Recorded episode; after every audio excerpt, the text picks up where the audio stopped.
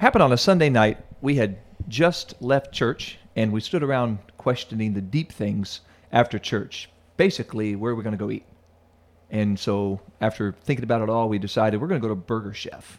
Same greasy Burger Chef we had feasted on fast food and fries and all that dozens of times before. So, we went to Burger Chef, filled up our arteries about as full as you could do without having to get a heart cath, and then we went home. But at that time, we drove this. My dad drove this 19 like 72 orangish gold Pontiac station wagon. It was huge. Four laps around it was a mile. And we got home. As we're pulling into the driveway, my dad saw something that caused him to pass up the garage, pass up the where he normally would park the car, and he ended up parking right in front of the gardens. And he told us, he said, "Why don't you guys watch the rabbits dance in the headlights?" I'm like, they put something in Dad's fries at Burger Chef because that's just not right. But we did anyways. And about 10 minutes later, after he had left the car and came back, we discovered that our house had been broken into and ransacked. And everything was moved. It seems like they had taken all the picture frames off the wall, drawers ripped open, doors left open. Now, I'm about five or six at the time, and I'm wondering, is my room okay? Which I ran up the stairs to check on my room, and not exactly a detective, to my, but to my untrained CSI eye, I could tell somebody was in my room. Even though it didn't look different ransacked than how I kept it, I could tell somebody was looking around. And that night was the first night I had my first interaction with a policeman. We lived in the country, so a deputy sheriff came out. And I remember feeling this sense of calm, even though our whole house had been broken into and our whole, what I felt like was our safety violated. I still felt this calm that there was a policeman there to help us through this whole process. So that was my first interaction with the police. And that night, thankfully, they were there to help us get through all of that. And to this day, honestly, Andy, we have no idea who broke into our house. Could have been just strangers, could have been people who worked around there, could have been a team of nuns who just wanted some extra couches. It's hard. It could have been Goldilocks. She wasn't there. no, she wasn't. Neither was. and that, that's the worst scenario: is if you come home to a house ransacked and not knowing if someone is inside. Right? That's exactly right. Or if there's a bear that's sleeping in one chair or in another bed or whatever. So yeah, uh, uh, just just just with my investigative mind, uh, what was the porridge situation? Are we? We, we did have some cold and mainly cold because we had just left Sunday afternoon. Yeah, obviously to let it cool off. Right? Absolutely, exactly. That's right. hey everybody, my name is LJ. I'm the preacher. And I'm Andy, I'm the policeman. And you're listening to The Preacher and the Policeman.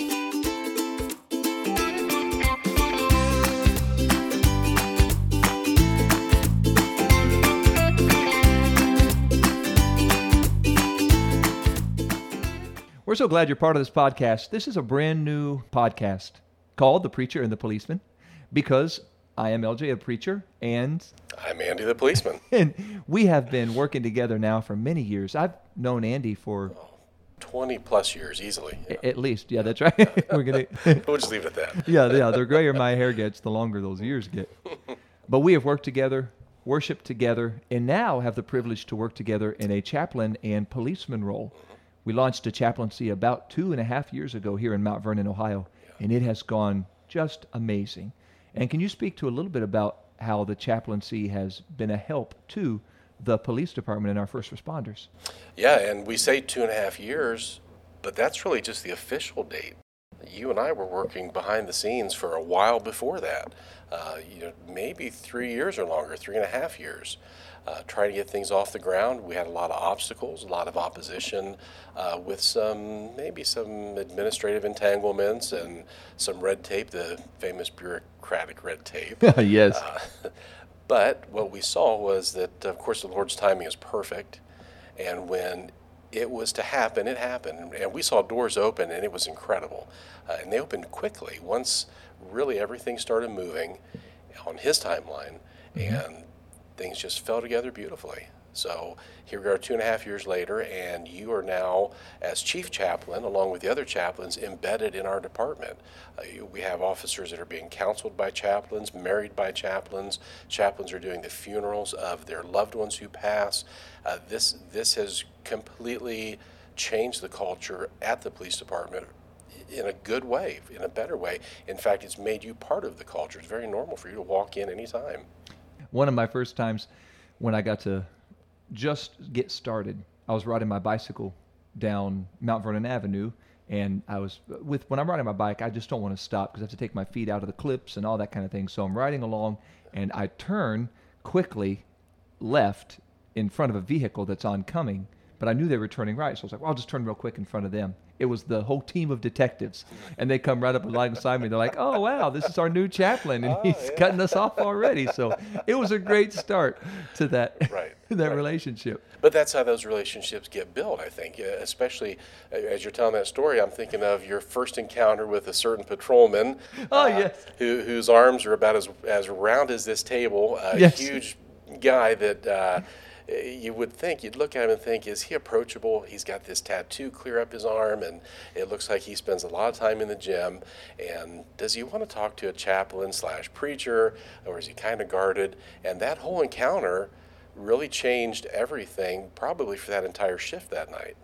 Yeah, when, during our training, the trainers were telling us that to be a chaplain, especially with a police department, it's going to take a long time to build up trust, and I believe that's true. Very true. Yes. So the first night I went in there, and I'm standing there, and in my mind I'm thinking, you know, I've got six months, maybe a year before any of the PD will trust me or kind of mm-hmm. quote let me in to be a part of their lives. Yeah. So I'm over there talking to this said officer whose name shall remain nameless to protect the innocent. And I walk over and I saw this tattoo. It was a fairly new tattoo, so he had some new ink. And I just commented, I said, Man, I like the doves. And everybody thought it was hilarious because they weren't doves. And as you said, his arms were bigger. One arm was bigger than both of my thighs put together. Oh, absolutely. This was a city mural they've put That's his right, arm. that's It's right, that's right. And he's very proud. It not only looks good, he spent a lot of money. He spent a lot of money. thing. Some Very cadmium yellow, some Yeah. Van Dyke brown, a little sap green, some Bob Ross colors on there. And so I just happened to say, man, I like the doves. And everybody thought it was great. And on the way home that night, I got a text that read, you're in. Yeah. And I thought, wow, this is awesome. And Yeah. I couldn't imagine life now without chaplaincy or without being a chaplain. But I'm thinking it, it wasn't long ago, it wasn't even 20 years ago, that we were at 9 11 and all of us were watching the screens as NYPD ran into the Twin Towers or as PD ran into the Pentagon or to try to rescue, if anybody could be, from Flight 93.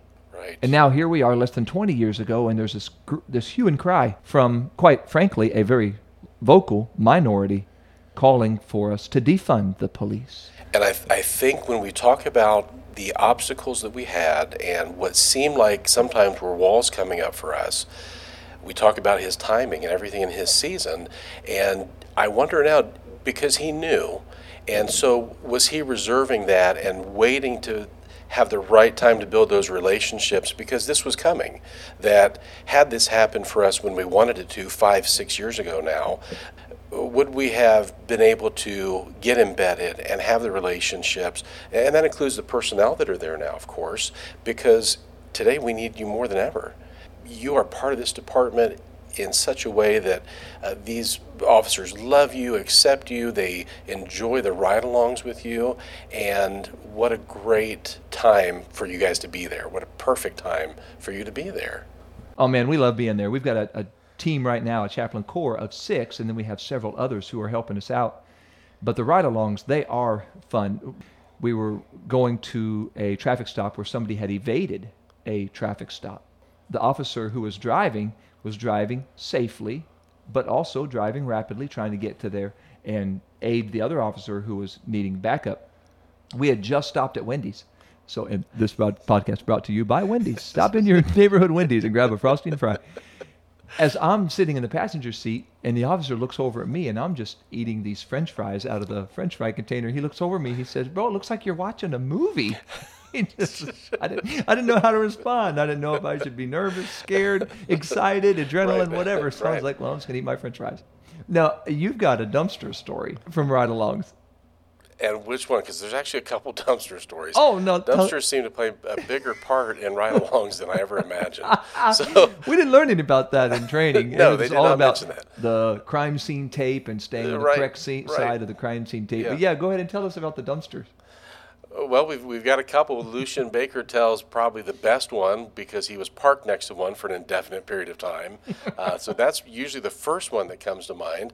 Uh, you had one, I believe you were on the one where Oh, yeah. somebody thought a dismembered infant Yes, was yes. in. And for anyone listening uh, that has sensitivities, uh, I'll just tell you now. Here's a spoiler alert: there was not a dead human in there. It was a Yes. some type of very realistic Type of mannequin, mannequin or doll training slash other- mannequin or something. Maybe I don't know. Was it a CPR mannequin?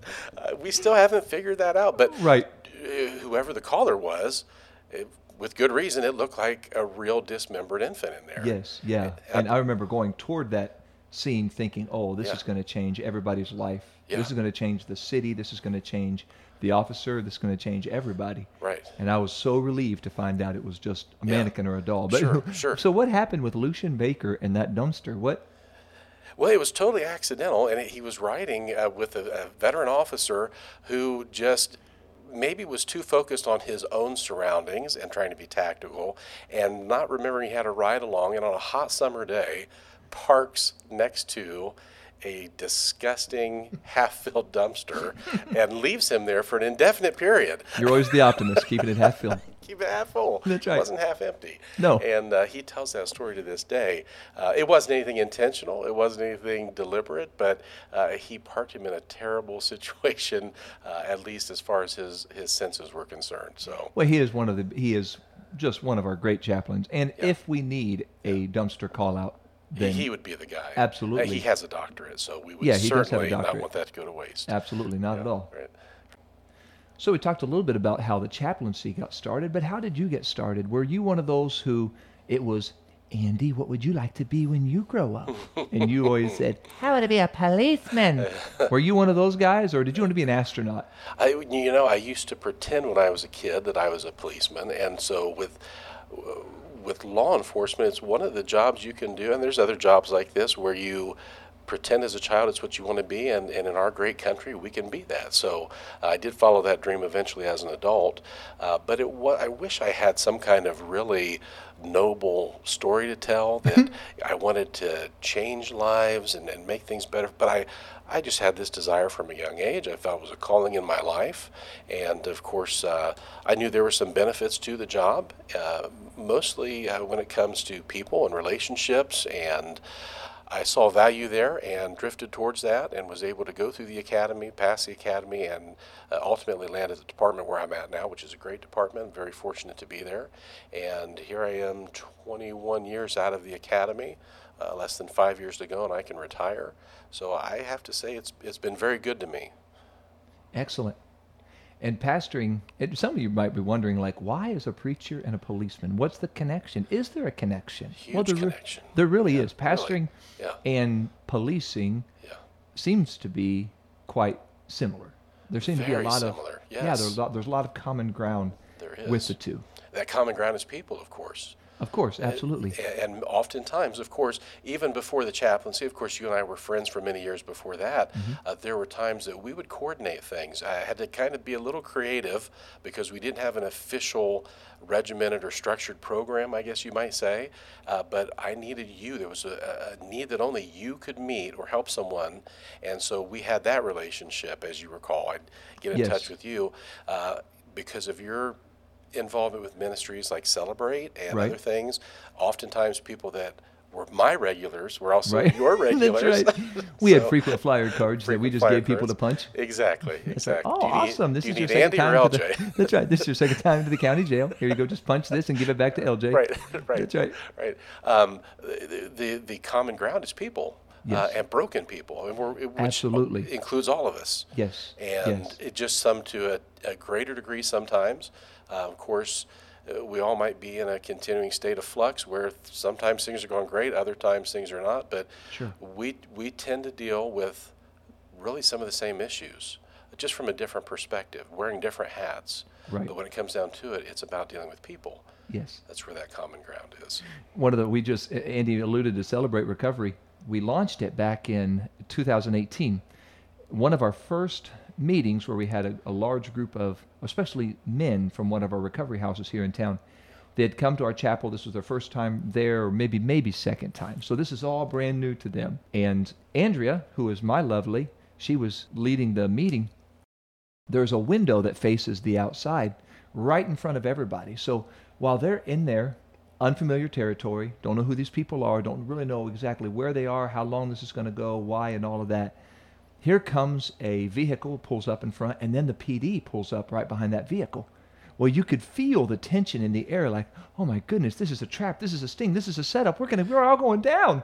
So I looked at everybody. I said, "It's okay, everybody. I, I'm not sure what's going on, but let me go check." So I went outside and found out. It just so happened that a lady was lost, needed some direction, so she pulled off, and our benevolent patrol, actually Sergeant Burns, came in just to give her some directions, which was wonderful. But to those poor guys coming for Celebrate Recovery, they thought they were done for. So I walked out, and Andy said, "Oh no, no, I'm I'm just here to give her some directions." I said, "Okay, great. I'll I'll go in. and I'll tell them." And Andy told me, he said they're not there anymore. They're halfway to the cornfield behind the church. and, and, I couldn't have planned it if I wanted to. What No. I what I found out later is you're having those meetings in that front chapel, so those windows are right there where I'm pulling up. So they've got yes. a bird's eye view. yes, yes. And who knows? Maybe some of them had warrants. I don't know. It's hard telling, but That's I right. wasn't there for them. I, I, I wasn't there for them at all, but Right. they, they were a little bit nervous. And Right. there have been times I'll be driving the van and bringing a load of guys to church, and I'll, I'll come up, pull them behind the PD. So I'll wave at the PD, and I'll pull up behind them, or I'll pull up beside them, and I can tell sometimes the guys are like, "LJ, stop being so friendly. We just want to go to church. Just leave us alone." and we're looking for the guy sinking down in his seat. Yeah, that's right. That's who has the warrant. That's right. That's right.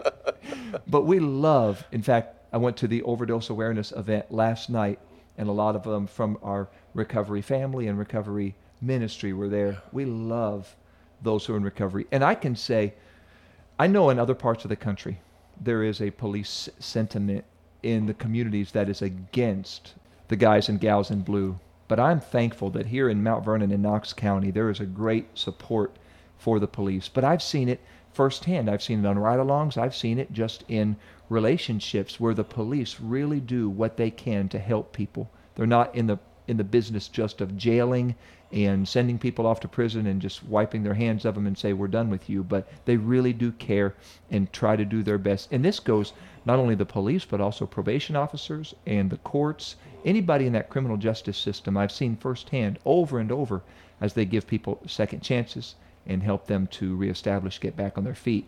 So i want to say unique, yeah. kudos Well, to our department. Yeah, and I got to say, I, you know, these individuals that we have in police, in fire, in probation, uh, the courts, uh, clear up to our common pleas judge. I mean, these are these are truly good, good people who understand the value of relationships, and they have made all the difference in the world. Our community is unlike probably the majority, well, at least what you hear in the news. I, I don't Right. know that, uh, that that can be relied upon, but what I can tell you here is that the perception that people have that there are a lot of people who are anti-police is certainly is not true here.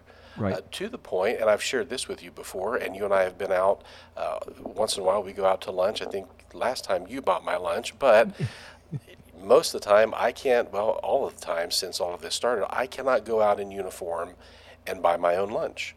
Uh, it makes it a little bit awkward. So usually I pack my lunch. sure But one People stop being so nice to me. We're not supposed to take gratuity, so it makes it a little Right. bit weird, but they want to do a nice thing. In fact, uh, I went out with the chief, and the chief has an understanding at his regular stop. He has told those girls, never let anyone pay for my lunch. Well, we went together, and somebody was able to sneak it through. Maybe it was a new waitress, I can't remember. And he was a little I don't want to say he was upset, but he would rather that it had not happened. Uh, he was still gracious about it. And what I told him to make him feel a little bit better, I said, Look, I bet you this guy, I know who probably did. It was the one guy that came up and said a couple things to us that were very supportive. And my guess is this is probably a guy that goes home, turns on the news, and sits and sees this, gets frustrated, and says, Man, I, I wish I could help. I wish there was something I could do if this is what he can do, then God bless him. He did something nice for us, and he probably feels really good about it. I feel good because I didn't have to pay for my lunch. That's exactly right. And we don't know who it is, so we Ham and can't- cheese for free. exactly. So uh, free Reubens are always good. Um, yes. so that happens pretty often. So I, I try not to make a habit of going out and ever having the appearance that I maybe overuse that or abuse it. But it just speaks to our community and how supportive it is. It's amazing. Uh, and everywhere we go, we- we're constantly getting uh, baskets of food and snacks and cards in the mail. I got a letter from California a couple weeks ago uh, from somebody that just loves the police and wants to support the police. That's so awesome. It, it is really not what the media portrays by any means. Right. And I don't know what's happening in the rest of the country overall. I mean, I, hear stories here and there. I know officers working in other communities uh, in some places, but here I'm telling you, we have a great community. We do. And we have a great division, if you will, or charter chapter of the chaplains called the half units who hear about line of duty deaths or tragedies that happen in other departments and they send cards, Yeah. sympathy cards, Yeah. condolences to those departments. And we hear back many times from them just thanking our department and our chaplains and our half units Right. for their service and for their thoughtfulness. Love you our half units. You mentioned, and I think this is probably where most of our listeners are going to be. If you're listening to a podcast called The Preacher and the Policeman, you're probably not anti police and you're probably not anti preacher. So thanks for being good for supportive. both of us. yes. So here's the question What can people do who want to show support and who want to do something good for our law enforcement? What can they do for the guys and gals in blue? Well, really, prayer is the number one thing. We are weird anyway as officers because we're so guarded, and I can say it because I am one, and I am a guarded person, and it is awkward. Yeah, the story of the, the lunches that people buy it it becomes a little bit uncomfortable sometimes for us, and we don't really want to have anybody make a fuss over us. Uh, if you've noticed, some of the things that our churches have done to recognize police Yes. generally have a very low Yes. police turnout. Yes, we've Uh, never had. We've done Public Servant Day for I don't know three, four years or so in a row. We never had one officer show up, and Right. I thought I'm sitting in my office going, "Oh, I have the perfect idea. We're going to do a Public Servant Day, and they're all going to come by the Exactly, droves." right. And not one drove up, not by droves. No, no, they Because just they don't want to be singled out. Don't want to be exactly. Yeah, so it makes it difficult. Um, little things that people may not be aware of, they go a long way, and, and it can be a compliment. Some departments have a way to compliment police, which is very nice considering there's plenty of people who will make their complaint on the police. Yes. Um, The other bucket on the other side of the glass is filling up rather rapidly. Uh, right, The right. compliment bucket is. Right. And what people may not realize is those compliments, whether they're a card, a letter, an email, a phone call to a supervisor, those go into the personnel file. Okay. And, and more importantly, because you take some place like our city, uh, we are not a chartered city, we're under civil service, so that has no bearing on promotions. It has no bearing on how much uh, you may or may not receive by raise. That's all done by contract. But what it does do is it makes that officer realize that guy noticed or that lady cared enough, took the time to do that. And that means more than a free lunch or somebody offering to buy your dinner. Uh, those are nice things to do too. I'm not discouraging that, but those go an awful long way. The things that they may not see are, are going to be the prayer and the support. Well, you mentioned relationships, and I, that to me is where it all begins. Anybody who says all the police they just get the job so they can beat people up and they can push people around and they can get a badge and a gun and feel like they're Superman. I have not seen that in any officer with whom I've ridden along or any officer I've had a relationship with. So I think when people get to know the people in their city, whether it's police sentiment or it is an ethnic group or it's a diverse group from them. That leads us into our next episode, which next month we're excited to have a guest on the show. It, it's our second episode, and we already have a guest, so we are screaming into the atmosphere. We have arrived. we have arrived. That's right. We're going to be bringing our youth pastor from Apostolic Church here in Mount Vernon, and possibly a chaplain in the future, Gavin Cole. And we're going to be interviewing him, talking to him, and hearing what he has to say about what it is to live as a minority in a predominantly white community. So Gavin's going to be on the show with us. Thank you for tuning in. This has been the pilot episode, and we're excited about the episodes that are to come. Basically, what we want to do here is talk current events, Sure. share the gospel, and have a lot of fun. And we're glad you're a part of it. You've been listening to The Preacher. I'm LJ the Preacher. And I'm Andy the policeman. So be blessed. And be safe.